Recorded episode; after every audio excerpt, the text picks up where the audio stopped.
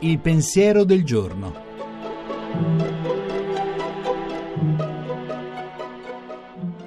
In studio Monica Mondo, giornalista, autore tv.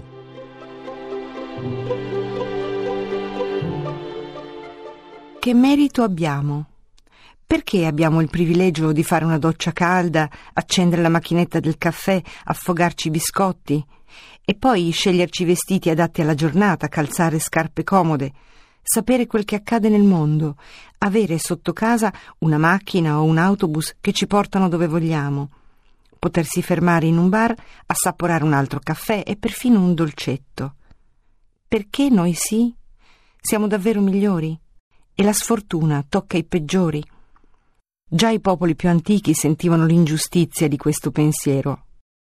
Allora è impossibile non essere grati, non guardare a chi non ha nulla di quel che abbiamo non per intristire il cuore proprio all'inizio di un mattino nuovo, ma per sottolineare ciò che vale, spalancare la mente, allargare lo sguardo e gustare ogni attimo, ogni cosa, svelarne il sapore grande, nascosto.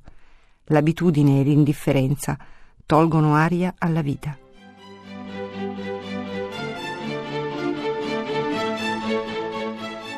La trasmissione si può riascoltare e scaricare in podcast dal sito pensierodelgiorno.rai.it.